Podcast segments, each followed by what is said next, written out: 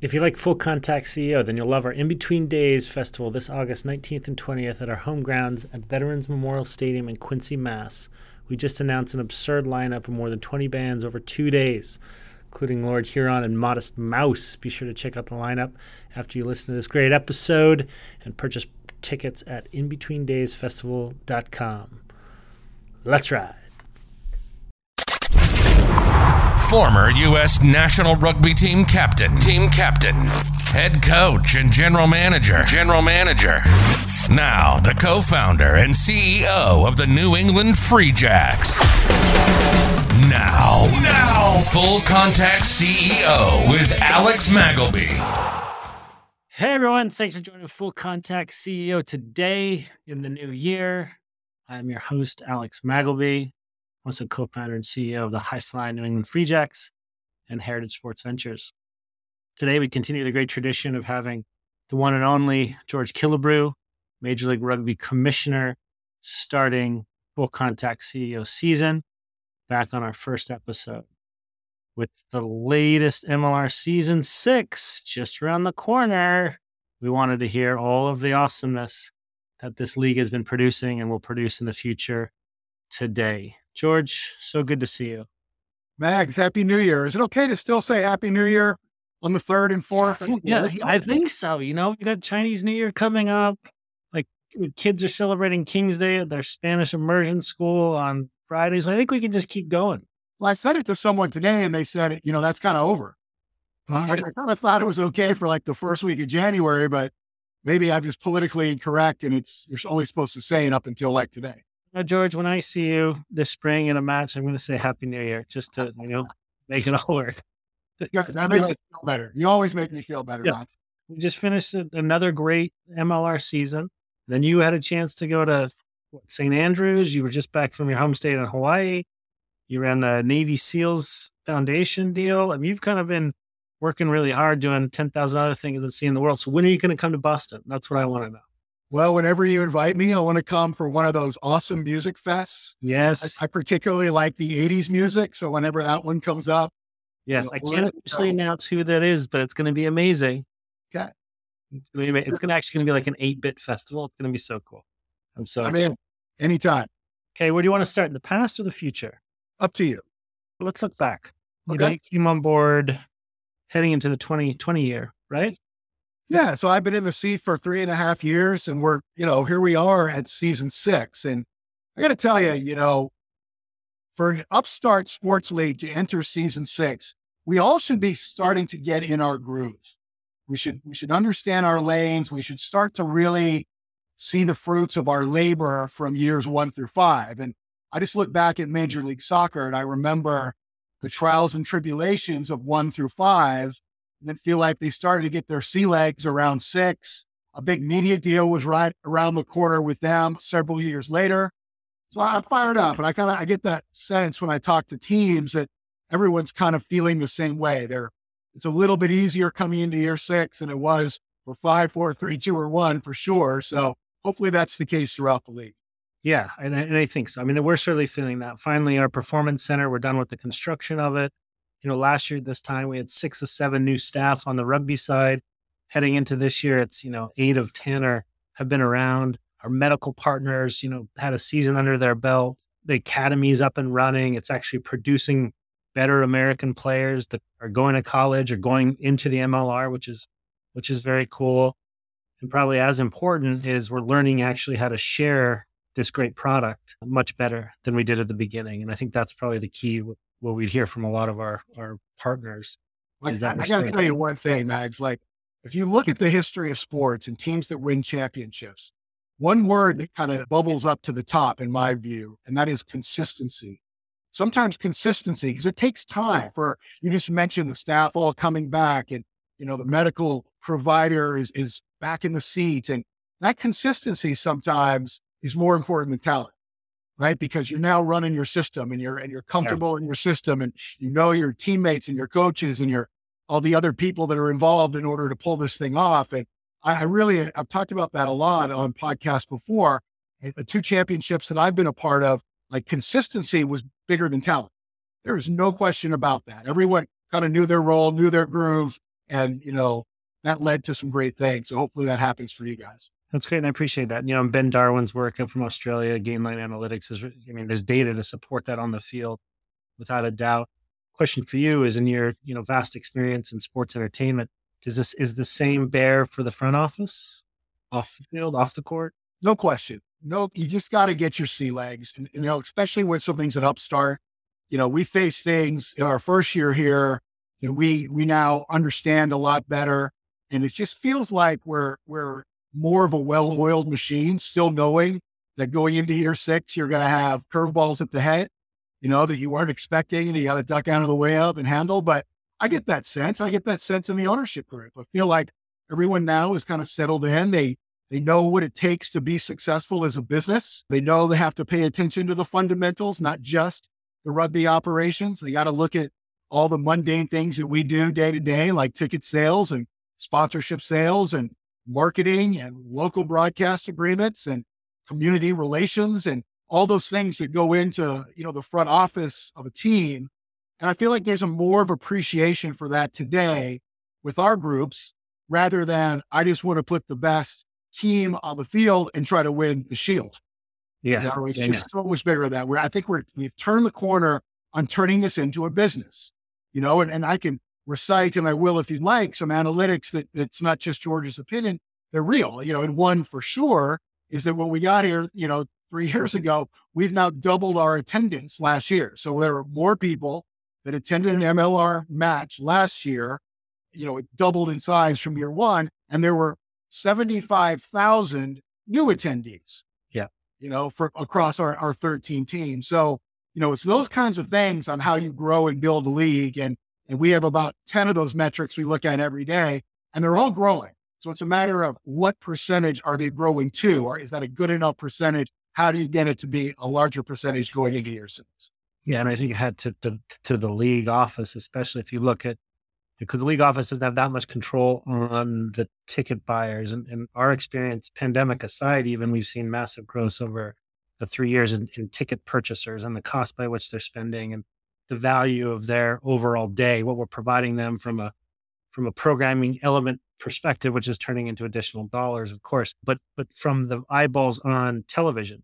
You know, this year we went into a situation with with Fox, particularly Fox Sports One, some some fantastic numbers that really put us in the wheelhouse of of cable TV for NHL, for MLS, both of which, as we know, have very lucrative media deals. You know, the three hundred thousand plus national kind of TV numbers. I mean, that's real. That that is fantastic. Yeah, that, that's a great point because you'll remember when we began our relationship with Fox Sports, it was exclusively with Fox Sports 2, with the finals being on what I call Big Fox or Fox Broadcast yeah. But what's happened over time is we, the first year we morphed about five games over from FS2 to FS1, which FS1 is a 20 million delta in households over FS2. So we're about to announce, you know, our Fox lineup for this coming year, and about half of the games will move to FS1. So now we're about half and half. You know, we'll say nine or so on FS1, nine or so on FS2, and then FS1 and Big Fox in the playoffs and the finals. So that's it, you know hugely important. And to give you an idea, on FS1 sports viewership last year, we had a 69% growth. We had 330,000 you know, additional households tune in. So if you're Fox and you're sitting back and looking at us vis a vis other programming, it's easy to make that decision to convert more games from FS2 to FS1 rather than the opposite. Right. Um, hey, let's take a few of the uh, FS1 games away from them and give them to FS2. So those are all, you know, TV of, of all the indicators and all the metrics that are out there. That's one that's really, really important because it shows, you know, the overall interest in the product and to have those kind of growth numbers was really key. Which is awesome. But at the same time, you know, kind of the vision that the league had to to provide its own free from anywhere in the world OTT platform, direct to consumer, you know, and through the rugby network and you know, just the numbers. It's been 150 percent subscriber growth rate, you know, season to season, which is crazy.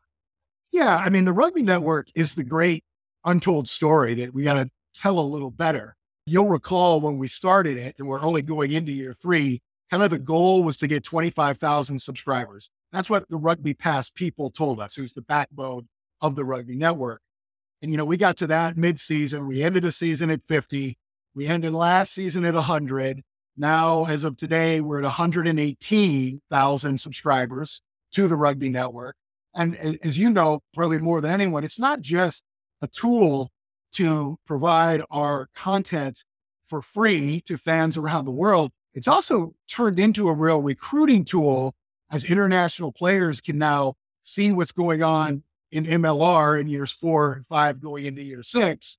And I get a lot of feedback from players that, you know, come to us and say, geez, we, we'd like to get over there and play. We're, we've been following your progress on the rugby network. And what we're seeing is the level of play in Major League Rugby has really grown exponentially. The level of coaching in Major League Rugby has grown exponentially. And, and actually, the level, the level of officiating has grown as well. So, some of these international players that are watching us from afar are using that tool to get familiar with us and then calling guys like you and saying, Hey, do you have a, a spot for me? I want to get yeah. over to the US. Exactly. 100%. It's just a great opportunity to democratize the game in the United States, which has been really hard to access. No question. And while that's been happening, you know, we had a sports network provider the last couple of years that we changed this year that didn't require us to have the blackout on the rugby network. And rugby network's growing. And at the same time, you know, our eyeballs locally are going up 150% on our RSN, which is very cool to see that, that it's not, it's not mutually exclusive and like together. So there it can grow. So, so TV numbers despite ourselves sometimes have been have been really good. What I mean by that is some of our productions, mine included, haven't been what we want it to be yet. You know, we're not yet great at really telling the stories. We're getting better. But despite that, there is engagement. People really like to see this product. What else, kind of looking back the last few years, have we done well that we're pretty proud of, that you're pretty proud of under your leadership? Well, really, I mean, you're you're kind of hitting on it. You know, you were I remember you being brand new at this and asking a mm-hmm. lot of business questions. Obviously, you had the rugby chops, but asking a lot of sports business questions. And now you're you're you're solving your own problems. You just said, you know, geez, our, our production a couple of years ago wasn't great. We're making changes. It's still not where we want to be, but we're getting feedback. We got to be better in storytelling. It's like it's kind of like osmosis. Like we've been preaching the gospel now on really how you run the sports business side for three years. And so you're either paying attention you know, and, and taking it inside and then coming and figuring it out and coming out better, or you're not.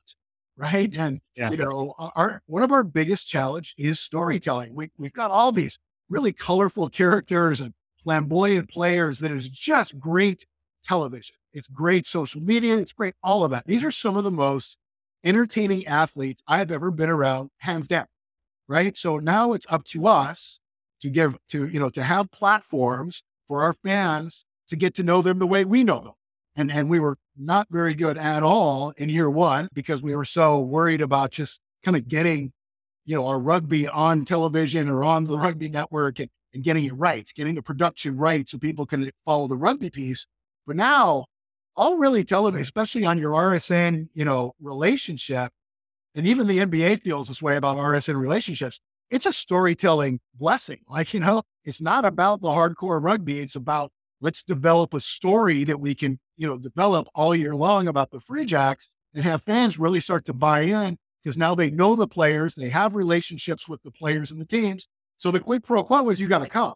You're going to come and you're going to support the players that you know and you, you know things about and you have a semi relationship with. And if you don't do that, how do you expect fans to relate? You know, it's just too hard to expect they come to one match and kind of see what's out there and, you know, have a, a hook. You got to have these hooks. And that's where the storytelling and the, and the flamboyance and the color of our sport, not just our players, but our traditions and everything else is our best asset. Yeah, 100%. And you said on our, in our first podcast, talking about just the players being in the community and how important that is. And example from soccer back in the day in Dallas when you were involved, and just some of those players were out you know, teaching in the PEs and teams, and we're starting to see that now, where our players, you know, 500 kids a week are getting introduced to rugby and PE curriculums throughout Greater Boston, and those kids now are starting to say, "Oh, well, I want to come to a game," and they get a, a card like a baseball card of the player and a QR code to get that player's discounts. Now we can track is that having an impact when they show up? They can be a part of the Grubber Club and you know, they get to do run around and throw a ball through nets and all the fun stuff that kind of you elucidated on at the very beginning of this process, which is cool to see it now starting to play out. Well, it's the number one building block, right? So if you're going to start from scratch and and open your stadium for the first time and fan number one comes through, you want it to be 2,000 kids, you know, who come with, you know, someone that drove them or a buddy next door or, you know, that's your bedrock because they set the tone for the atmosphere as well. You have them lining the fences and they have their guy or guys that they want to cheer for and they're wearing that guy's jersey and they're chanting his name because he's their coach. He's teaching them how to play the game or he's been to their school as part of a clinic or what have you. And, you know, that's the bedrock, you know, and we're starting to really get a lot better at that because if you can check those boxes, then you don't have to worry so much about how you fill a stadium because you have your bedrock, you know, your, your, your hardcore fan, your kids, your clubs, your, your, your academy teams that are going to be there. They're, they're there to ride or die, right? You know, they're, they're, every, you know, there's only eight matches. So I'm coming to all of them. You know, you're my guys and you set the tone. So, I mean, it's just crucially important. So we, we talked a bit about audience numbers on TV, audience numbers, ticket buyers, social media. We've seen massive social media growth to the point now that some of our channels, Free Jacks, New York, and a few others are actually becoming their own influencers, you know, making money that as, as a, in its own media channel. So audience growth, you know, then there's always pressure. Like we need to make money now. We need to monetize that through sponsorship and everything else today have we seen that type of growth on the sponsorship side? You know, I think at the team level, yes. You know, I'll give you an idea. We're, you know, commercially at the league, you know, when we when we kick it off here coming up pretty soon, we should be up about 40% in revenue. We're going to add a partner that we're going to announce next week, Wednesday, in the outdoor lifestyle brand category. Super uh, excited. Which is, is, is totally great, right? So, you know, are we killing it? I don't I don't think so yet, but you know that you have to do those other things by filling stadiums and, and showing kind of the grassroots growth before maybe some of those bigger dollars come. But again, you know, a 42% increase from where we ended last year to where we're going to begin this year is great. And then we've studied other kind of leagues like USL, where we're we're kind of under the covers with them a little bit on their numbers and sharing some things there. And we're right where we should be from a league revenue for being only five years old going into year six. But that is that is probably the biggest revenue opportunity at the league level is to grow that. On top, the number one opportunity is is expansion fees. Yeah, so expansion fees, sponsorship revenue, and then eventually, when somebody wakes up, hopefully it's Fox and says, "Man, we got to write these guys a big check and lock them up." You know, those are your three big revenue opportunities at the league level.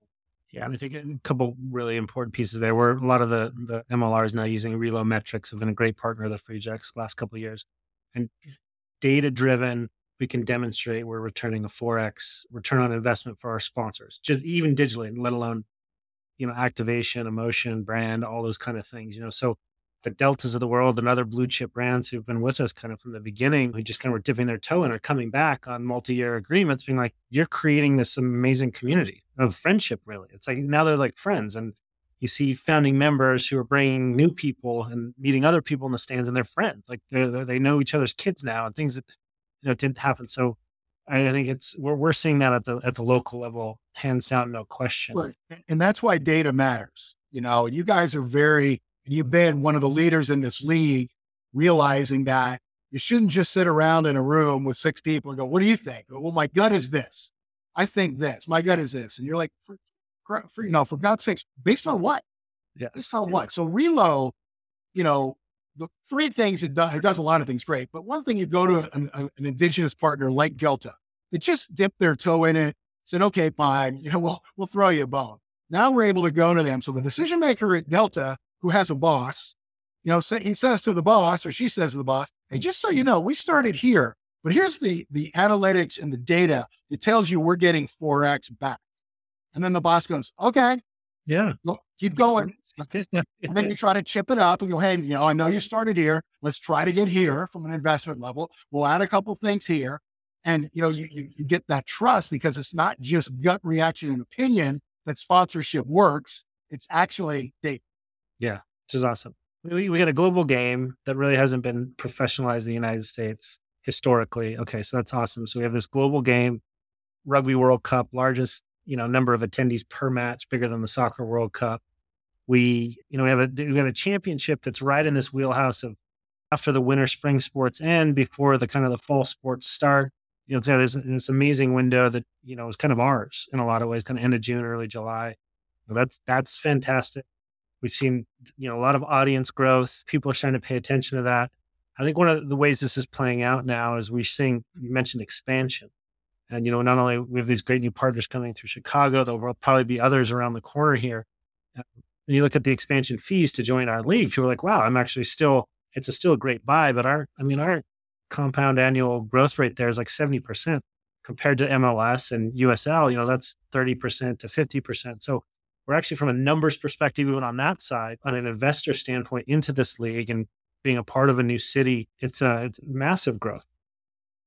Yeah, I mean, Chicago, the Chicago Hounds are a great example. We've been working on that literally for about three years. And sometimes, you know, it takes that long to bring something to closure. You have to find the right investors. You have to find the right facility, which you guys now have been through and you found your home. You know, so it's just not like you write a check and join a league.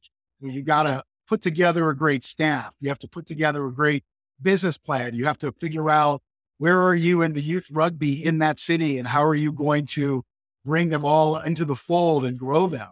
So it's it's not a magic wand kind of thing, but you know, with Chicago and the announcement we'll be making here, you know, for a team that's going to join in 2024, those are processes. You know, now if you're going to join MLS, for example, you know, they're only going to take one or two. We're probably going to take one or two, but you've got 29 years of history, yeah. you know, you know, in the MLS case to know exactly what you're getting into. But, you know, we have raised our expansion fees exponentially because, you know, if you look at our growth pattern, seven teams, nine teams, 12 teams, we take a dip to 13, we're back to 12, then back to 13. And taking dips are, are okay. Those are okay things to talk about. You know, it's not, it's not a black mark. Sometimes it just doesn't work for whatever the reasons are. But, you know, to continue to bring in people, great. You look at Chicago and the other group we're going to announce, they're very well capitalized. They're long term players. They get it. They're great markets. I mean, you look at Chicago, Illinois, I couldn't think of a better market that we're currently not in that we're about to be in. Yeah. And they're going to be playing in an MLS stadium, one that was built for an MLS team, turned up leaving and going to Soldier Field, which is okay. Yeah. That's a beautiful facility, right? So that's a first class facility. And half the time when we talk to cities about expansion, they don't, you know, in the first call or so, they don't have a facility they could play in. Oh, we could go up the street and play in the high school for, you know, a thousand people. That doesn't cut it. Not at these investment levels. You guys were there. Yeah. You know, so you, you take your steps and then as you get better in your facilities, you know, you're attracting better ownership groups and you raise expansion fees. So we raise the price of poker. We don't want people coming in playing in high school stadiums. We want to be professional. We want the broadcasts out of Chicago to look great. And we, we know playing out of an MLS stadium, they will look great. Yeah, it'll be great. And that's, that's a great venue. I mean, we played, we hosted a New Zealand Maori there a, a couple times. It's a, it's a lovely setup. It'll be great for growing the game here in North America. Super excited about the expansion announcement coming up. Obviously, can't dig into that too much, but I think the, the overall thing is not only these great cities, but they're great people coming on board and joining joining our board as as, as co-owners into this whole thing, which is well, the last thing I'd say about that is there were three groups who were interested in Chicago. And and they they never combined efforts. They they all had their separate, you know, trials, tribulations, pros and cons, and this group won out. The city we're about to announce, we had three groups. And you were a part of it. You had to sit back, you got to meet them and decide which partner we thought was going to do the best job for ML for MLR. We have never been in that situation before. Never. Right? There's been one group in one city that wanted to bring MLR to their city. We worked with them. If they could meet our five criterion, we selected them and off we went. I think the announcement of the World Cup coming in 2031 for the men and 2033 for the women has awakened this community a little bit of those that think they may want to own a franchise. They see the runway, they see the prize at the end of the tunnel. And we are seeing at MLR in the quality of groups that are coming to us talking about joining our league. 100%. And it's a great buy for them today relative to what it's going to be. You know, I think that's the people are starting to see. Speaking of World Cups, you know, the U.S. men not qualifying for France, you know, rumors around about relationships, MLR to blame, people upset. Like what what's the relationship like with USA Rugby and MLR right now? You know, it's it's good. It's you know they're having a lot of challenges. Obviously, not qualifying was a huge gut punch. But what has to happen is, regardless of the stakeholder in rugby in North America, we have to get on the same page. And there's going to be give and take. There's no doubt about it. You know, I after hearing kind of the way they they do things and how the, the team comes together and plays for a while and then goes off and competes against nations whose team plays together year round. Like, I don't care what sport it is, that is really, really hard to do to gain back to what we talked about earlier, to gain consistency, you know, to gain to gain harmony and, and to gain cohesion. So, you know, things are going to have to change on this runway. We we have this opportunity. We've already been awarded the golden goose. We have eight years to get it right between now and then. Hopefully we get it right before then. But you know, the Eagles have, have got to be competing at the highest level. And it's in all of our best interests collectively to figure out how we do that with USA Rugby and the other stakeholders. Yeah. And, and credit to MLR, even during a pandemic, you know, 300 plus you know, Americans were playing professional rugby for more than six months a year, and many of them in situations where they could do that the entire year. MLR paid for a big portion of that qualifying tournament that not very many people know about. And it is, um, you know, that we're all in on this thing, and we want a very successful men's national team and a very successful women's national team, and we need to continue to grow how we do that latter part and, and help in that regard, and help the union, and you know, help a lot of the stakeholders build this thing. Yeah. So I, oh, think the going point is it's not mutually exclusive. It's not either or. I think it's it's both. It can't be. I mean, it can't be. There are no winners in that. If we just if we get tribal and just care about MLR, that's that's not a win. You know, it's when when the Eagles don't qualify, that's an L for MLR too. So, but to your point, you know, you look at that game that we did with the Eagles and the All Blacks in, in FedEx Field in Washington, where there were 40,000 fans in the stands. Every one of those players that competed for the Eagles that day played for the MLR at some point. So, you know, yeah, we're, we're doing our part. We're, we're providing, to your point, these, these American players the opportunity to play rugby at the highest level in North America. So we're doing our part, but we got to do more because if, if we win and they lose, it's an overall L, right? Yeah. We, when the World Cup you know, does come in 2031, you know, we won't we won't jinx ourselves of saying what round the Americans will still be in, but they're going to be they're going to be in it, and and they're going to be formidable. And there's it was the greatest comp to look at is Japan. You know that was a mm-hmm. disaster before they were awarded the World Cup on the field and got their acts together and came together and got deep in the tournament. So it's not like it can't be done. It can be done, but the work starts now. Yeah, well, it has been starting. Yeah, for sure. I, I, absolutely. And I, just to be fair to kind of USA Rugby, and the national team.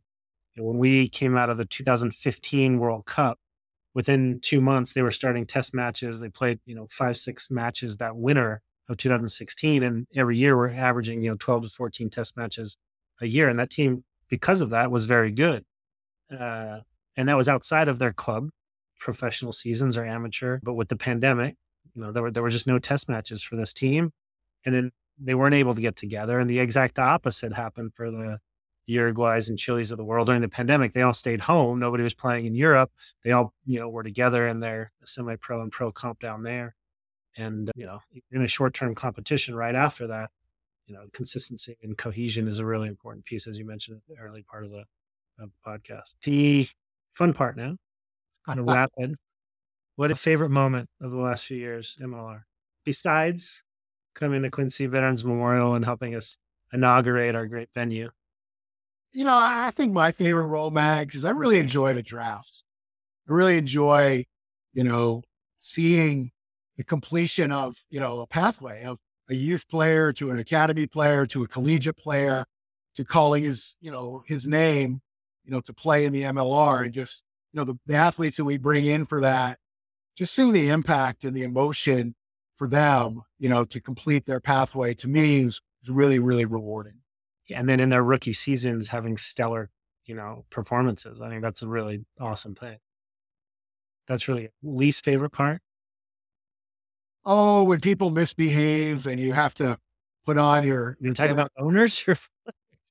Uh, this goes for everyone. Yeah. And not really you. I don't think I've ever had har- harsh words with you, but Yeah. you have to put your bad cop commissioner hat on and extract teams from the playoffs or kick players out for, for violations. I mean, it's just not the good part of the job. I think you, you see it in sports in general, whether you're Roger Goodell, Adam Silver, or George Killebrew, there's, there's a real negativity to the commissioner's role these days in professional sports. Anytime you see Goodell or Silver on television, someone's done something wrong or something has gone wrong. And that's not the way it used to be. So hopefully, you know, as we get older and better and wiser, we make less of those kind of errors where the league office or the commissioner has to step in Yeah. and it's all positivity. Yeah. And the systems are mature enough to manage it so it doesn't happen. You know, I think that's where we're getting to, which is really, really good. Looking ahead, you know, season six, what are you most excited about? Really glad Besides- Besides coming to watch the free besides coming to Boston to Quincy, which I feel like I know more about just spending my time there with you and the city opportunity. of presidents, it's a city of generals. Yeah. I mean, what, 100,000 people live in Quincy? Is Yeah. that right? Yeah. Yeah, my, I still have my Quincy knowledge. Plus, you know that that stadium has had so much potential. Now I saw it on day one where it's just you know a stadium that had great bones, but got Yeah. a new video board. It got Yeah. uh, so I can't wait to see what what you guys have done. Electric. Yeah. So that aside, I would say I'm really excited to bring Chicago to fruition in a great sports city and see them compete. And and I just feel like you know systems is a really good word. I feel like our systems are better, so much better today than they were last season, the year before, the year before. I think we're ready to really enter the year ready to fire on all cylinders. Yeah, that's super exciting. I think that that that, that cohesion and consistency is going to start coming to bear. We're and we're seeing the growth already, so it's now it's just exponential in a, in a really good way. Which that means for us is providing more opportunities for kids to be exposed to the game and more people to have opportunities to meet new friends and uh, you know be introduced to this great game and this great experience. I think that's the, the MLR experience is is amazing for that, and it's going to be a great vehicle for people to effectively have better lives you know, bring more joy, which is really, really cool. Awesome. that gets like just before you jump to the next, you know, the last word you used is really what sports is supposed to be about. It's supposed to be bringing joy into people's life. It's supposed to be escapism. It's supposed to be, you know, I go to a match, and this is why live entertainment can't just get the same experience by watching on television. You know, the live experience, if it is good and great, you can't replace because all of a sudden you find yourself high fiving a guy in next to you or in front of you that you don't even know.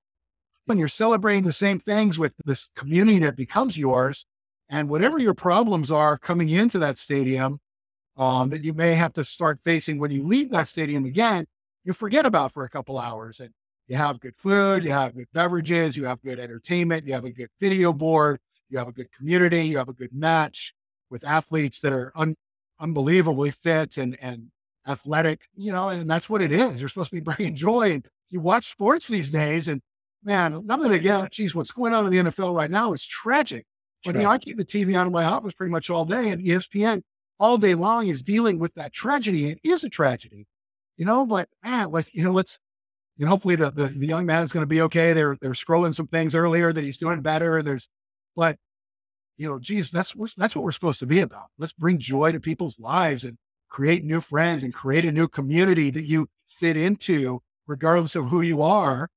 And you come together eight times a year, or maybe more in the Free Jacks case if they go deeper. Yeah. And you know, just hang out all the time anyway. So there it's, you have it. Yeah. right? Or in your case, you, develop a community that's coming to your concert series and coming to the other events in the stadium. That's even better. It's even sweeter, right? So you're doing great things there, Mags. Really, you're set, you're setting the tone for some of these other teams that are still really solely focused on rugby. We don't want you to not be fully focused on rugby, but we want you to turn into an entertainment company because we want people. To have, we want to have something for everyone to come. And if rugby's not their thing, that's okay. Maybe they still come once or twice, but they're coming for concerts, coming for festivals, whatever the reason is. That facility becomes their home away from home, and those people that attend in that facility become their family away from family.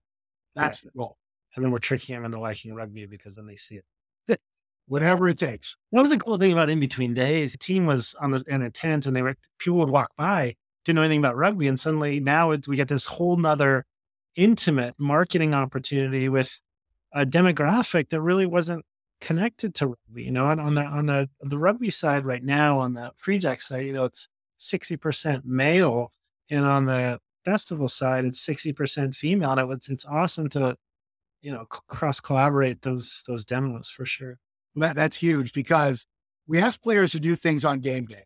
Pre-game, would you do this? Post game, would you do this? Like that's in their workday. But if you can get them out of the stress of the workday and put them in something like a festival, they can just not be in a hurry more than anything and not be doing it late at night or before the game and they can just interact. I mean, you have a captured audience to do that however many times a year you're going to be doing it there. And that's invaluable because we know when we can expose these players as the people they are and not the athletes they are, they're almost more attractive. Yeah. Because they're fascinating. Like they're, they're just interesting people, you know? Yeah. And, and that's that's that's the beauty of having those marketing opportunities that the focus isn't the free jacks. Free jacks are a part of it because it's in the stadium, but people get to really learn in real time who they are as people. Uh, Well said. Last question. You're in my shoes. What are you focused on? Well, you guys are poised to take the next step competitively. I don't typically talk about things like that because I don't really care. I don't have a dog in the hunt, but you guys have done a nice job of getting better each year and knocking on the doorstep next year. So it'll be interesting to see if you can break through and at the same time still living and breathing all the things you and I have talked about for three Yeah. years. Like that is the important piece of this league. If we had, you know, all of our teams hitting on all cylinders in all those areas that you and I talk about all the time, and the team is competitive and doing, you know, decently, that's a win. But, you know, for you guys in particular, it'll be interesting to see if you take the next step. Yeah, no, I appreciate that. Yeah. I mean, I love that. And I, and I understand that the league at the end of the day, it's, it's about 500. You know, you have the exact same number of wins and losses, and every year there's going to be a champion. We're all working really hard to, to be that. And that's really important for us, that rugby engine. End of the day, it doesn't take away from the fact that more importantly, is bringing joy to people and, and winning helps that. It can help that. It can be a lubricant, if you will. But at the end of the day, we're building a better community. So I think that's a really key part. Great. It's so good to see you. Thank you very much. Everybody out there, thanks for listening to the first episode of Full Contact CEO Season 4. We've got an upcoming slate of amazing and exciting guests like the commissioner. Tune in. Be sure to follow us on Instagram and Twitter. And please share this. And we have a slate of amazing announcements coming out. A lot of work that the league's been doing and here at, at, Free Jacks HQ for the 2023 season, which is crazy. It's awesome. Thank you, sir. Yes, sir. Best of luck. We'll see you. See you in Boston.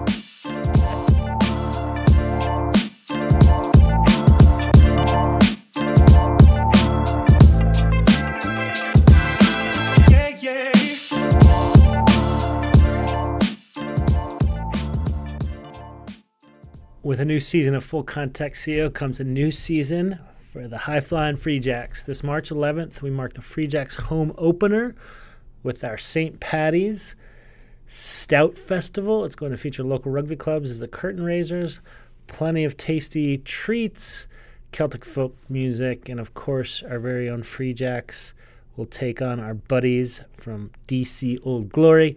Get your tickets at freejacks.com. Let's ride.